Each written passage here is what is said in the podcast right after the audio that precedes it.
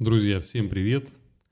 А, Сегодня замечательный день. Наконец-то мы выпускаем наш прекрасный, крутой, хочется сказать еще раз, замечательный подкаст о дизайне Дизис.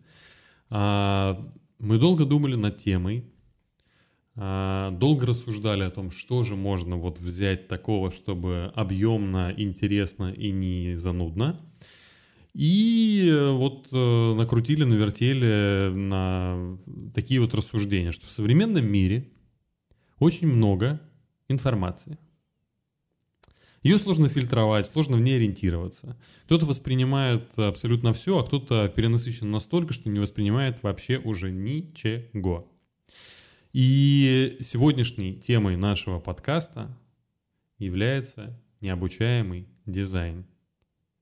Анна, что вы думаете на этот счет?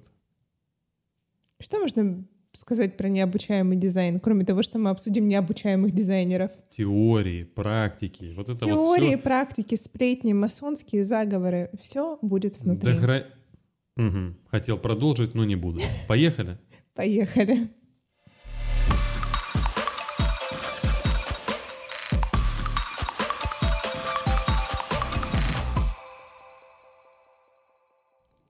Есть такая замечательная вещь — кривая обучаемости. Слышал когда-нибудь? Я слышал о кривых необучаемых. Это почти то же самое, но это вообще не оно. А, Есть определенный механизм, по которому мы воспринимаем информацию. Он выглядит как вот такая схема. Покажем. А, да. А, Все люди примерно одинаково начинают воспринимать информацию. Сначала мы медленно раскачиваемся, а потом у нас идет резкий рост восприятия информации, мы выходим на какой-то уровень, и потом мы на этом уровне уже идем. Но роста резкого больше уже не будет. То есть он может быть чуть-чуть вверх, но больше не будет никогда вот этой вот потрясающей кривой. Исходя из этого, хочу с тобой обсудить такую вещь. Лет 10 назад, когда мне хотелось найти какие-то источники вдохновения, я подписывалась на дизайнеров. И когда мне раньше казалось, что это какие-то невероятные проекты, я заходила и говорила, господи, вау-вау. А, и сейчас я решила почистить на Behance свой список э, подписок. И стала смотреть проекты и понимаю, что с 2014 это года ничего не изменилось. Ты, а ты проверила дату вообще? Может быть, они не особо свежие проекты? Нет, я проверила дату, проекты свежие, просто они точно такие же по уровню, как были в 2014 году. Ну, поменялся формат Behance, понятно, но все остальное, в принципе, по контенту соответствует. И даже когда этот уровень высокий, видно, что люди там вышли на этот уровень, а, все, в принципе, проекты сейчас смотреть неинтересно, потому что они как бы не обновились вовремя, и это то же самое, что было раньше. Как ты думаешь, вот такая стабильность — это признак э, того, что у человека просто мастерство, и оно не будет трансформироваться? Или это, ну, как бы отсутствие следования трендам, которое в итоге скажется губительно? Важно понять. а, Важно понять этот проект а, просто как... а, Ну, то есть это чисто трендовая история или не трендовая история? Потому что если смотреть на... Ну, короче, типа проект ради проекта, да, или это действительно какой-то рабочий а, кейс? Ну, как раб- раб- рабочая презентация, которую человек а, выкатил а, в публичный доступ. Ну, а какая в сущности разница? Вот, знаешь как, я тебе говорю, просто даже, знаешь, не особо, наверное, анализируя, просто полагаясь на внутренние какие-то чу- чувства и ощущения, я понимаю, что здесь важно понять, проект как бы плохой или он хороший. Потому что ты сможешь, можешь посмотреть на плохой проект и сказать, что, блядь, да он остался в 2010 году. Ну, то есть он очень плохой. А можешь посмотреть на а, проект достаточно хороший, да, но он типа будет старый, просто типа старый. Хорошо, давай предположим такую ситуацию, что проект неплохой сам по себе, просто он такой, как будто его сделали в 2014, а тебе презентовали в 2020. Он, Это- он неплохой. Ну, допустим, в нем красивые объемные иконки, много разных принтов, э, не знаю, сделали. Все это презентовали вот в такой вот э, э, кра- красивой от души э, цветовой палитре, и там вообще целая куча мала всего. Ну, то есть такой брендинг, он очень объемный, допустим, и глянцевый, не знаю, супер глянцевый. Ну, Ну, то есть, как бы он окей, но он не следует там тенденциям 2020 Надо понять, чем человек никаким. вдохновляется. Надо понять, откуда человек заходит. Потому что Ну, а если он какая вдохновляется разница, как раз-таки те же, теми же самыми людьми, которые были актуальны в 2000... Короче, были актуальны в 2010 условно, если человек вдохновляется этими людьми и больше ничего не смотрит, он вдохновляется своими чуваками из своего города. Ну, допустим, допустим, Нет, где-нибудь ну из come on, какая, Сан-Паулу. какая разница, кем он вдохновляется? Даже если мы вдохновимся, я не знаю, работой 40-летней давности, мы- мы же ее должны переосмыслить, когда заново делаем. Ты берешь широкий, а я тебе говорю вот про Не- узкий. нет, а, ну а нафига узкий? Что, что узкий пример ничего не даст. То есть общий тренд как тенденция. Вот человек делал классно, и он на этом классном уровне делает, но он не подгоняет свой дизайн под время. То есть, ну, ну, как бы вот он как научился, так его и фигачит. Ну, ему так нравится. Если ему это приносит деньги, значит, все хорошо. Если ему это деньги не приносит, значит, э, вот тебе дополнительный э, щелчок и типа, чувак, хе-хе-хей, давай-ка ты подумай, э, что нужно рынку и что а ты нужно серьезно тренду. думаешь, что в дизайне можно не обновляться? То есть это такая... Вполне, блин. Нет, ну блин, ну подожди, ну дизайн это же вообще такая сфера, где постоянный движ. Ну, то есть Опять тренды же, меняются каждые полгода. для Как можно им не следовать? Опять же, для кого ты обновляешься? Ты обновляешься для СТО или ты обновляешься для крупного какого-нибудь, э, не знаю, международного бренда? Тут же, опять же, надо понять, от чего ты заходишь, потому что если ты обновляешься для СТО, да им нахер вообще не вперлось, им кайфовый вот этот Не, вот ну э, давай не, не про СТО, но э, давай абстрактно. Просто представь, что... уровень, понимаешь? Важен типа уровень того, тот, для кого ты это делаешь, ну, как мне кажется. Я не про проекты, не про компании и не про клиента. Я тебе про дизайнера. Представь, что ты сделаешь проекты точно такие же, как ты делал в 2000, не знаю, 16 году, например. Да. Вот ты делаешь то же самое. Да. Ты берешь их, делаешь такую же презентацию. В презентации херачишь визитку, которая никому Да. не упала. Э, Делаешь такую же верстку. Вот ты делал в 2016, например, неплохо, но просто ты сейчас делаешь то же самое. Да. И для меня, с моей точки зрения, если ты вообще ничего не меняешь за пять лет, то это типа Я же пипец. говорю, смотря для кого. Здесь надо понять, для кого. Для специалиста. Ты не развиваешься. Ты как дизайнер Ну, берешь и такой типа... Если, если, И если помер. тебя оценивают другие люди, конечно же, они скажут, что, чувак, ты типа остался, и ты ни хрена не развился. Но если ты работаешь для какого-то определенного клиента, и как бы все хавают твой дизайн из 2016-го, ну зачем тебе развиваться, если у тебя и так все хорошо, тебе приносят деньги? Ну как бы потому что? что ты не соответствуешь рынку, потому что клиенты не идиоты, они будут мельчать с каждым годом. Может быть, Потому ну тогда, что, тогда вс- все, тогда ты из потому него что вылезешь. клиенты будут уходить к тем, кто делает по тренду, потому что с тобой не будут сотрудничать бренды, потому что с тобой не будут сотрудничать даже, блин, как с аутсорсером, потому что на тебя посмотрят и скажут, пойду-ка я к вот тому 20-летнему пацану, Да. который сделал вот то, что мне надо. Да, соответственно, как бы обучаемость равно соответствие рынку и востребованность. То есть, если ты учишься, если ты постоянно возобновляешь свой стиль, если ты по- постоянно пытаешься найти новые приемы, по- постоянно пытаешься ну, как бы найти то, что тебе нравится в определенный период времени, значит, все у тебя будет хорошо. Если ты этого не делаешь, значит, через определенный период времени ты просто вылетишь из рынка и все, и пойдешь работать Так э, ты же вот пять минут назад говорил, что нужно смотреть от контекста. Если проект не требует от тебя каких-то современных решений, а ты умеешь делать только так, как делал 10 лет назад, вот херач это в проект, и типа схавали и ура, денег дали. Так все-таки надо или не надо обновляться? И опять же, в зависимости от контекста. Ты же понимаешь? Не, ну просто я говорю, Нет, если у я тебя считаю, есть... что всегда надо. То есть мне сложно принять позицию, Конечно. что можно, можно как-то взять и не обновиться, потому что для меня э, применимо к любой области. Если ты ни хрена не сделал и ничего не переосмыслил, то как бы не, скоро конец тебе лапки склеишь. Ну, я же понимаю это, я это прекрасно понимаю, но я пытаюсь, как бы, видишь, зайти со стороны просто, ну, обычного какого-нибудь рядового дизайнера, который зашел, поднялся, и все, понимаешь? А дальше уже как бы, опять же, если а у тебя я есть... о том, что даже если ты поднялся, уровень, он уже не упадет. И это классно, и это замечательно. Но несмотря на то, что у тебя не упадет уровень, нужно дальше держать нос по ветру. И я вот уверена, кстати, что чуйку нельзя прокачать. Это, типа это мы чуйка про ли- насмотренность, да, говорим? Или про Нет, что? я говорю не про просто насмотренность, ощущение- просто про чуйку. Вот кто-то чувствует, как пойдет тренд, кто-то не чувствует. Я вообще никак не могу это Слушай, идентифицировать. ну, вообще все эти прогнозисты, это, конечно, очень тяжело. Нет, не прогнозисты, не- просто кто-то делает дизайн, вот он вообще ни о чем не думает, Он сидит, херак, дизайн, и он типа пошел. Или о чем-то думает в фоновом процессе, но это, знаешь, не какие-то такие роденовские Это ты не прокачаешь никак. Вот не прокачаешь, без вот вариантов. чуйка.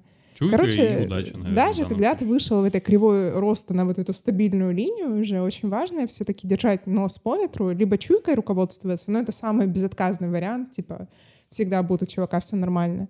Либо нужно сидеть и думать, э, как же мне трендик-то не пропустить. Тут, тут, да, видишь, тут все зависит от э, желания, от того, в каком месте ты находишься, от того, что ты делаешь. Я же повторюсь, если тебя устраивает то, что происходит сейчас, если ты делаешь условно, ты не понимаешь этого, что ты делаешь дизайн 2012 года, а уже тут 2020, и как бы все совершенно поменялось, если ты делаешь этот дизайн для определенных, для определенных клиентов, для определенной целевой аудитории, им всего достаточно, это вот как пример, да, и тебе за это платят деньги, да нахрена еще что-то делать?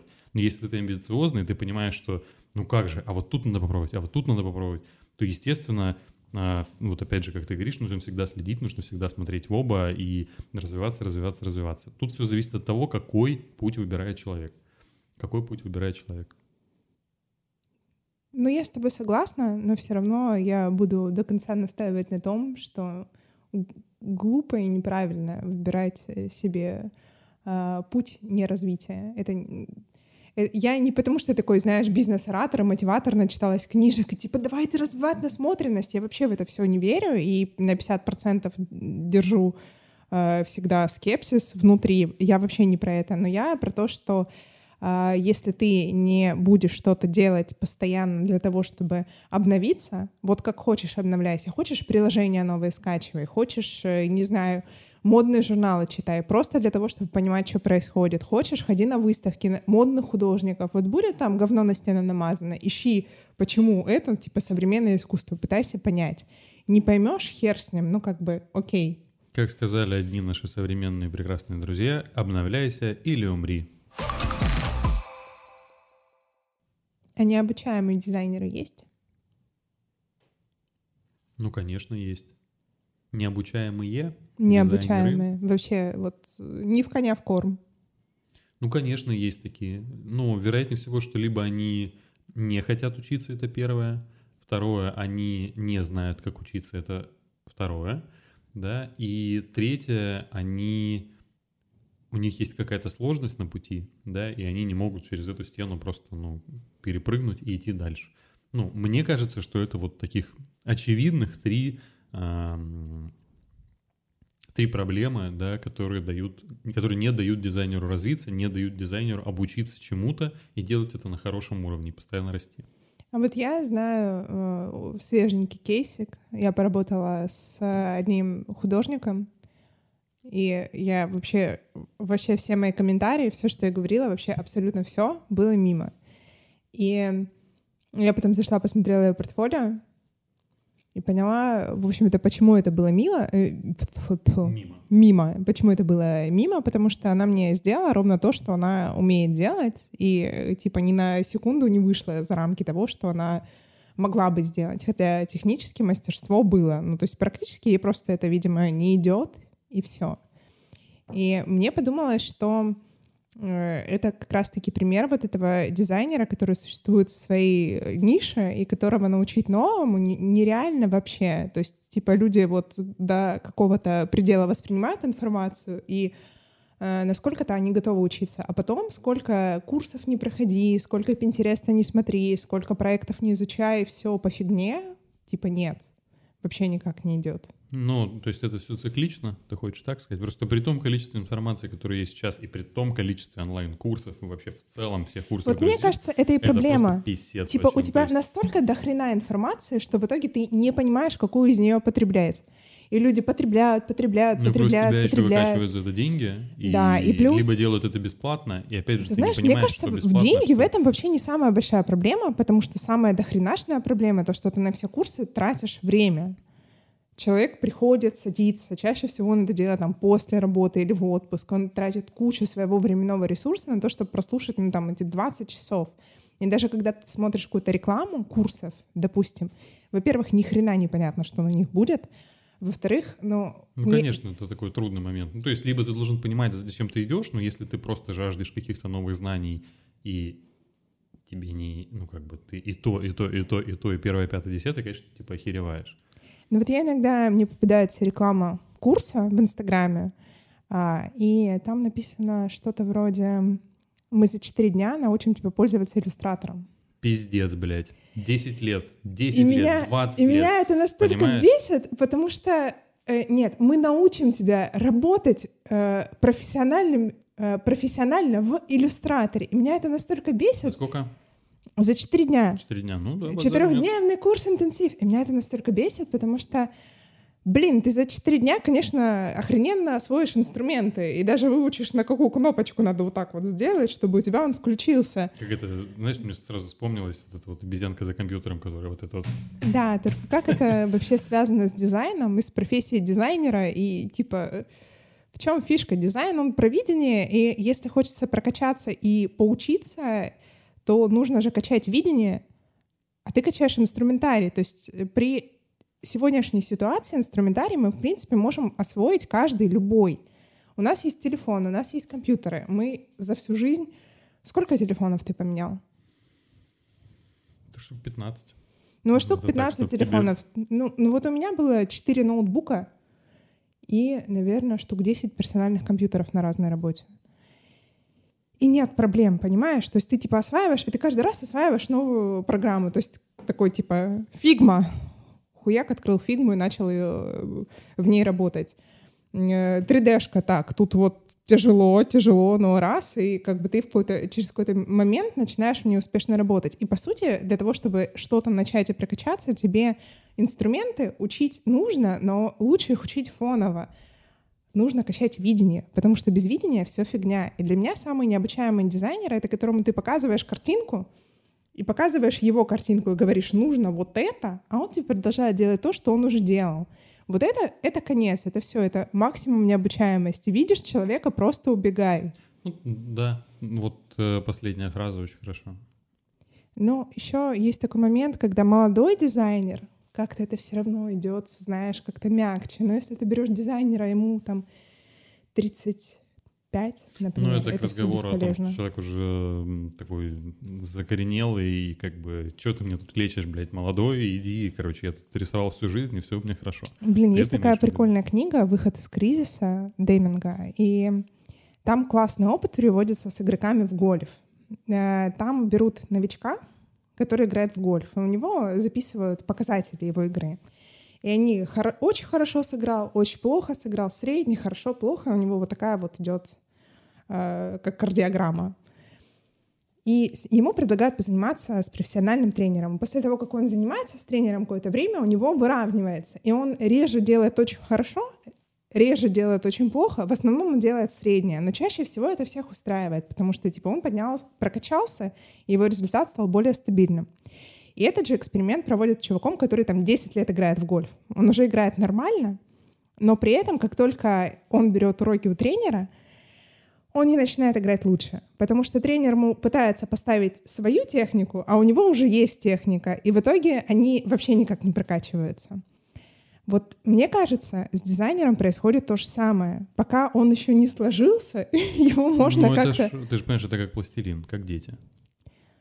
Ну, мне не хочется говорить, что взрослые люди вроде как дети, но мне кажется, Нет, я что... имею в виду про то, что те люди, которые приходят в профессию, да, или начинают осваивать какой-то определенный эм, род деятельности, да, они все вот, то есть они, они пластичны, и с ними намного проще работать, чем уже с... э, Да, но при этом иногда, независимо от возраста, видишь людей, которые, типа, э, чуют новые веяния, делают каждый раз новые проекты, они их как-то трансформируют, меняют.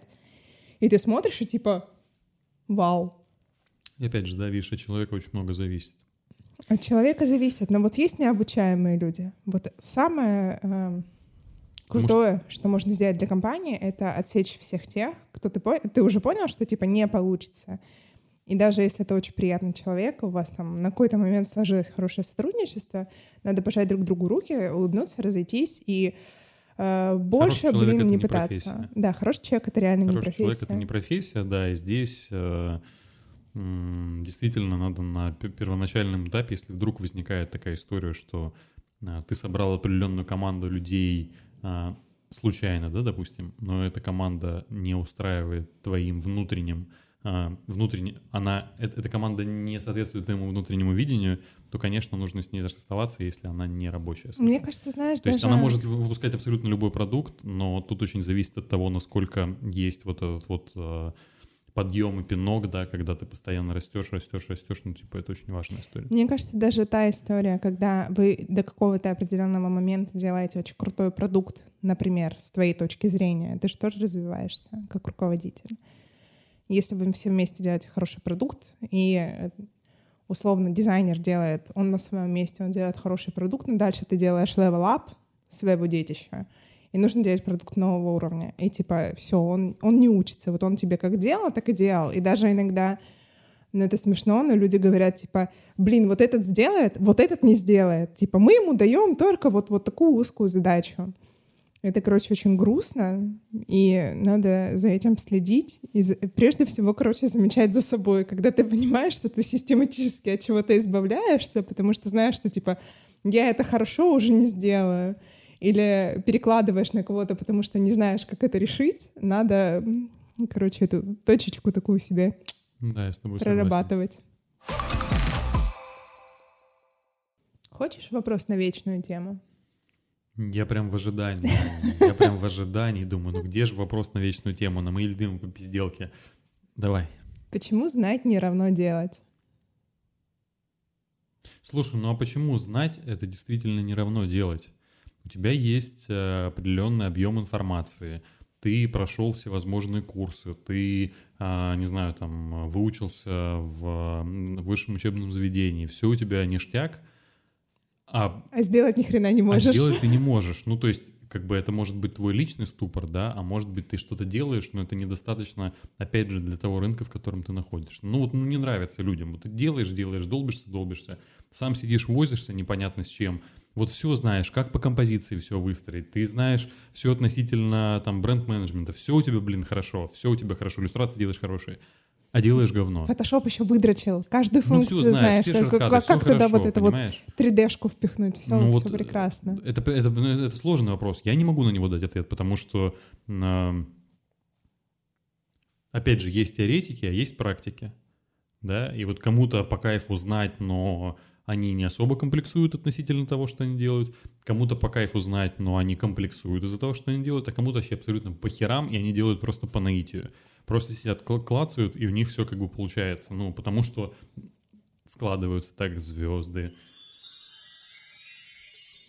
Ну, вообще я с тобой согласна в части того, что есть теоретики и практики. Потому что теоретикам нужно, они больше акцентируют свое внимание на том, чтобы именно изучить вопрос. Им нужно понимать причинно-следственные связи, как это вообще все Это произошло. учителя. А, Ну, в целом, да, теоретики чаще работают преподавателями, и они самые неудачные преподаватели, потому что обычно более удачные преподаватели практики, которые... Которые прошли какой-то определенный... Да, которые, возможно, не знают всю историю вопроса. Ну, то есть, а самый идеальный вариант, когда тебе преподают один предмет, два преподавателя, но один теоретик, а другой практик. Да, это прям топ. Потому что тебе никогда не скажет теоретик, как можно быстро сделать какой-то там, например, визуальный образ. И тебе никогда не скажет теоретик, что если тебе надо там за полчаса сделать задачу, надо взять вот эти фотки, вот так их склеить, вот тут подмазать кисточкой. Это тебе скажет практика, что главное — получить ощущение. Неважно, насколько у тебя там какие-то моменты детально проработаны. Главное — ощущение получить и его передать, потому что люди влюбляются в ощущения. А, пра- а теоретик тебе этого не скажет. Теоретик скажет, что визуальный образ, воздействуя на человеческое сознание, оставляет в нем определенный шлейф эмоций. И как бы это тоже будет верно и замечательно, но из этого очень трудно получить потом как раз-таки практику. То есть ты пойдешь дальше набивать свои шишаки. Знаешь, я свое вспоминаю, свое а, юношество, да, когда я обучался на музыкальном а, учебном заведении, и мне никогда, ну, то есть мне, в принципе, не были интересны все теоретические, это я, ну, опять же, говорю по себе, мне не были интересны все теоретические э, занятия, которые у нас проходили по специальности, да, то есть мне интересна была теория музыки, мне интересно было сольфеджио, ну, не по кайфу мне этой всей херней заниматься, вот, и, естественно, больше, больше, больше интерес вызывали именно занятия по специальности, по оркестру, когда ты взаимодействуешь с людьми на практике, да, и вот, собственно, напрямую щупаешь инструмент, напрямую слышишь э, своих э, участников оркестра и так далее. Ну, то есть опять же, все зависит от типа человека, который воспринимает инфу, да. Вот не знаю, мне очень интересно именно на практике, но меньше я обращаю внимание на теорию, да, на, на знания. Поэтому э, очень редко, действительно очень редко, когда теория совмещается с практикой в одном лице.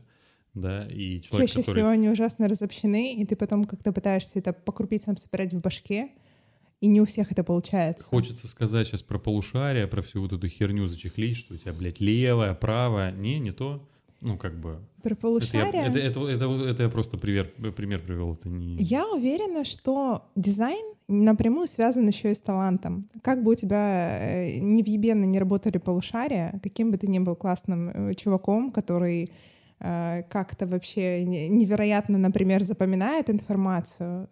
Если у тебя нет таланта, именно к дизайну, к практическому дизайну, ни хрена у тебя не получится. Ну, ты же понимаешь, что талант — это все условности. Нет, это не условности. Есть люди, которые талантливые, есть люди, которые не талантливые. Талант что, предрасположенность?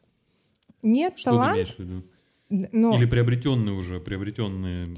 Нет, с моей точки зрения, талант — это способность таким образом обрабатывать любую информацию, что ты можешь быстрее всех получить результат в своей области. И тогда это талант. То есть какие-то люди в определенный момент супер классно воспринимают ну, информацию. Ну, талант, давай, давай вот эта вот избитая тема. Талант не врожденная история? Конечно, врожденная. Родился дизайнером, маленький, крякалка, сидишь, блядь, уже с планшетом. Да, но, э, нет, окей, это не так, но когда дети подрастают, кто-то берется за карандаш, ну, да. кто-то берется за палку, идет колотить других детей, а кто-то садится играть за пианинку. И дети — это же самое честное детство, оно ну, не конечно. врет. У меня прям такое лимоновщиной попахивает. Детство не может врать. Но детство реально не врет. Ты не заставишь ребенка, который хочет рисовать, идти и херачить людей палкой. Ну вот тот, кто херачит людей палкой, вырастет ОМОНовцем. Тот, кто сидит, рисует. Да хранит тебя Господь. Да. А такой вырастет священником. Да. Все нормально. И, а тот, который любит деньги, интересно, кем вырастет? Депутатом? Миллениалом. Миллениалом, окей. Э, но, тем не менее, э, вот это и есть предрасположенность, а талант — это то, что ты в этой предрасположенности еще и можешь, ну, как по мне, это стечение обстоятельств, что ты можешь еще быстрее всех что-то получить, понять там вот этот тренд, да, сублимировать какие-то вещи, потом их как-то куда-то перенести, и человек видит первое, второе, третье, и как-то у него вот херак, и сложилось. Кто-то более талантлив, кто-то менее. Но если вот таланта нет, именно к дизайну. Ты, может быть, э, может, у тебя есть талант оратора, я не знаю, ты можешь вещать о дизайне. И вот получится этот теоретик, который до хрена знает, а сделать не может. Так он обучаемый или необучаемый? Он супер обучаемый. Это супер классный человек, это офигенный специалист. Он знает теорию дизайна, он знает историю дизайна, он так может быть, все может книги. быть, вот все те, которые э, делают э, проекты нулевых на Behance сейчас, допустим, на Behance, они берут Dribble, господи, берут Behance. Может быть, вот они и есть те самые теоретики? Нет, они не теоретики, не говнари, они практики, которые действуют, как мне кажется, на своем уровне. А другой вопрос то, что есть большая проблема в том, что даже суперталантливые люди, у которых сошлось и мастерство, и знания, и талант, иногда застреют э, в каком-то определенном моменте в своем развитии и типа не обновляются, ну типа хватку теряют, устают, им надоедает то, чем они занимаются. Это большая проблема. Ну, то есть они типа не обновляются. То, что мы обсудили в первом вопросе. И это не связано с необучаемостью, это просто связано с тем, что человеку, может быть, надоело. Ну, профессиональное выгорание, оно же у всех. У всех. Ты, кстати, чувствуешь? Профессиональное выгорание нет. Вообще не чувствую. Вообще не чувствую. Ну, то есть, конечно, бывают моменты, когда ты думаешь, да ёб твою мать, понимаешь? Бывают, бывают такие моменты, но оно, вот опять же, да, оно как с той игрой в гольф. Вверх, вниз, вверх, вниз, вверх, вниз. Хорошо, потом типа плохо, потом чуть лучше, потом опять плохо. Ну, типа, этот момент надо просто пройти, и все, и профессионального выгорания, ну, нет, нет, нет, нет, нет. Ты, ты, не, ты не становишься, ты, ты не, не, не начинаешь хуже смотреть на какие-то вещи, ты не начинаешь хуже смотреть на, на ту область, в которой ты находишься. Нет. Ну, у меня не работает, не знаю. Вот, кстати, в той же э, книге «Выход из кризиса» там он хорошо описывает то, что для работы предприятия тебе не подходят все люди, которые вверх-вниз, вверх-вниз.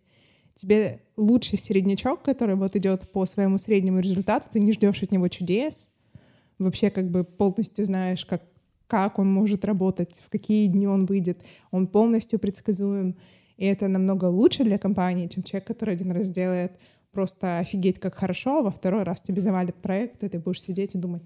Такой элемент неожиданности, знаешь, да. дымочек тебе такой. Ну, дымочек. типа, если ты хочешь просто стабильную работу предприятия, то элемент неожиданности — это Конечно, самый это худший фактор. Конечно. Да. Есть такой принцип в производстве, что производство первой единицы всегда самое дорогое. Чем больше ты единиц делаешь, тем дешевле они будут. Потому что когда ты делаешь в первый раз, ты тратишь кучу времени на то, чтобы отладить процессы, ты не всегда понимаешь, как это пойдет. Во второй раз ты делаешь, ты уже лучше понимаешь. Например, может вылиться какой-то косяк, баг и так далее. А когда ты делаешь сотый раз, у тебя уже есть накатанная схема, и когда что-то идет не так, это уже форс-мажор, а не рядовая ситуация, как там в первые разы. Ну и, соответственно, получается, чем больше типа ты делаешь, тем дешевле и понятнее процесс. Как ты думаешь, это для дизайна в какой-то степени справедливо?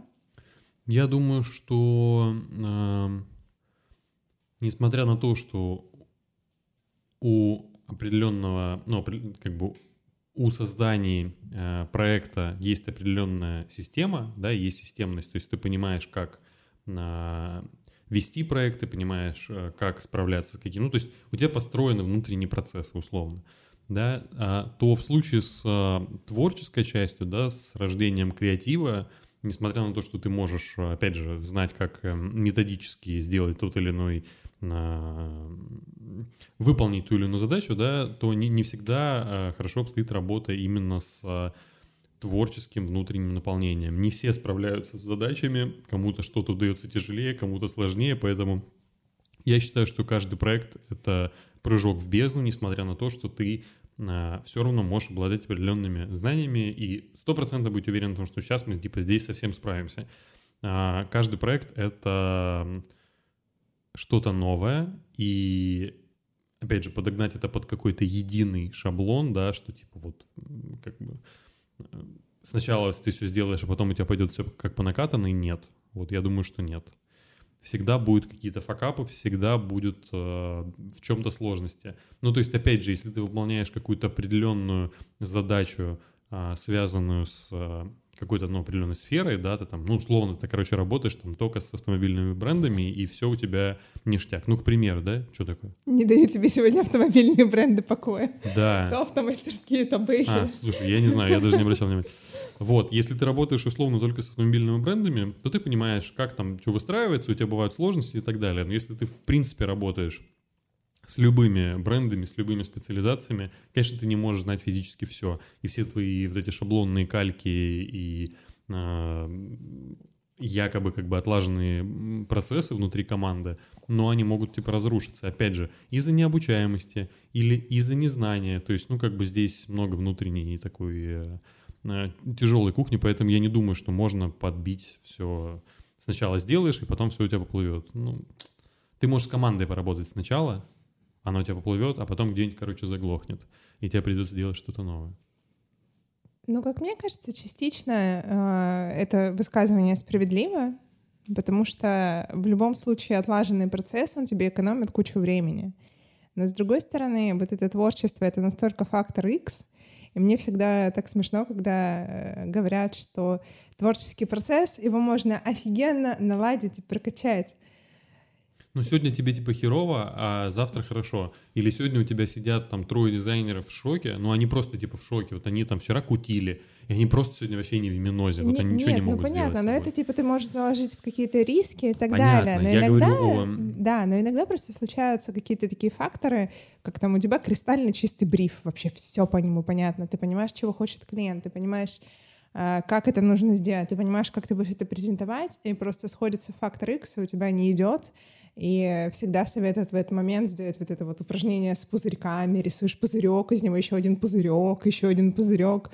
И мне кажется, что это настолько странная методика, потому что, блин, а что будет дальше, когда ты дорисуешь абсолютно все пузырьки, и у тебя не пойдет? Ну, тебя лопнут нахуй все. Да, а, а дальше что ты, блин, будешь делать? И обычно люди, которые любят менеджмент, но не понимают, как творчество- строится творческий процесс, они офигеть, как любят все эти книги, типа, блин, я прочитал книги по менеджменту, вы... э, Как-то у меня была история смешная с менеджером как раз-таки. А, Мы с ним спорили. Я говорила, что если человек творческий, его можно настроить на работу, и он может сам настроиться на работу. Но если творческий человек работает только с 9 до 6, это для него вообще принцип жизни, тогда он хреновый творческий человек, потому что у него а, может прийти мысль в 5 вечера, он ее оборвет и уйдет. И если он так делает, ну тогда для него это не приоритет, и ему это не так интересно, ты снимаешь что-то другое.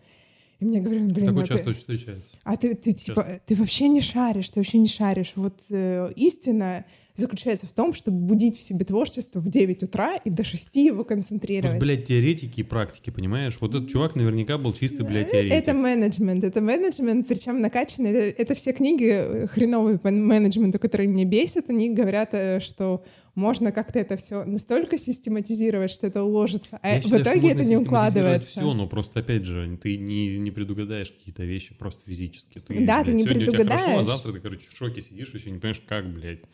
Ну, ну вот тут надо как-то сбалансировать. И опять же, если у тебя попался проект, который по стечению обстоятельств не идет, даже у тебя будет все отлажено, но типа это все равно будет как новая единица в дизайне, если ты занимаешься э, постоянно новыми проектами и не делаешь, допустим, э, поддержку, не знаю, рекламных баннеров одинаковых, то это всегда будет стрессовый фактор. Конечно. И у тебя каждый новый проект — это типа будет новая деталь, новый механизм. А если он у тебя будет таким же, как предыдущий проект, точно таким же, тогда это- мы как раз-таки складываемся к первому вопросу. Почему вы в 14 и в 20 делаете одно и то же?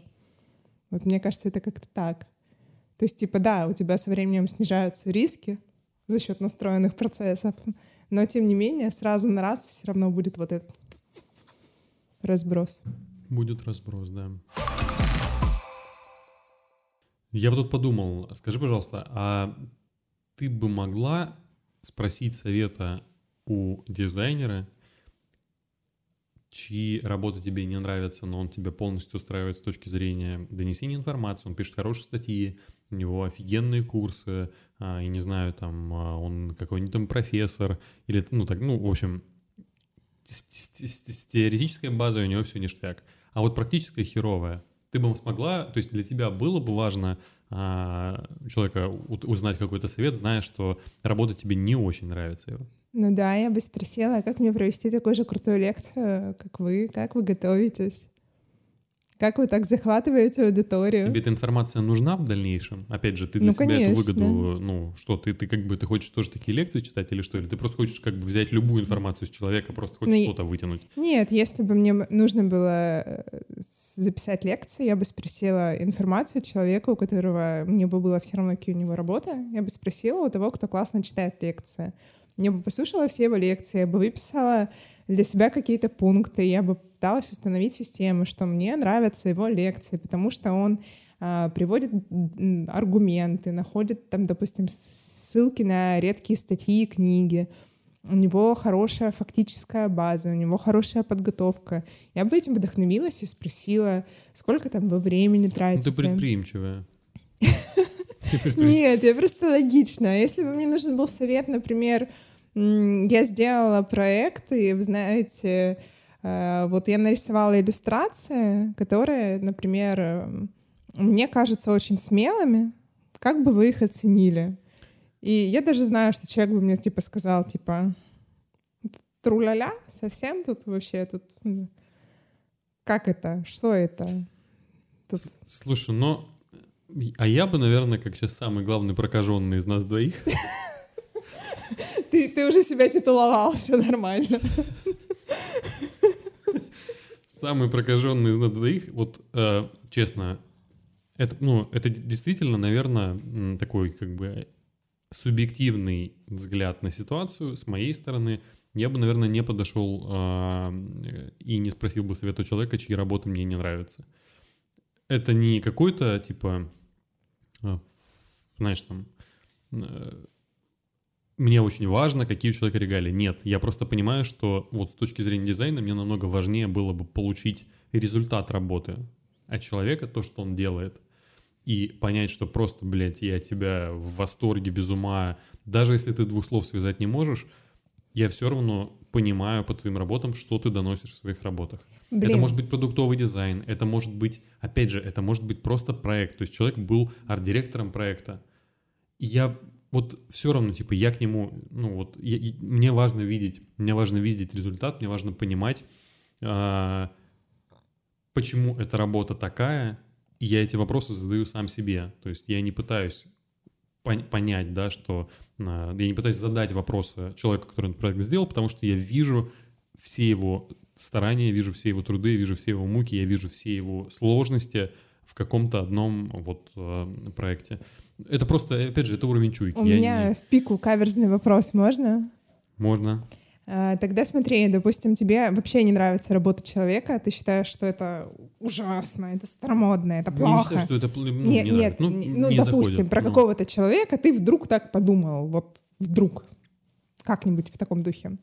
И, и, короче, ты видишь этого человека, ты можешь ему реально задать вопрос, уточнить все, что тебе угодно, вы там сидите у вас, приятная беседа за столом, и ты знаешь, что этот человек супер титулованный супер титулованы. Тебе ужасно не нравятся его работы, но они супер титулованы. Он там выиграл э, что там, Red Dot, э, серебряную калошу, золотого льва, и синего голубя, фиолетового ну, малину. Ну... Да, в общем, все выиграл, все выиграл, и он супер э, признанный авторитет, но тебе не нравится его работа.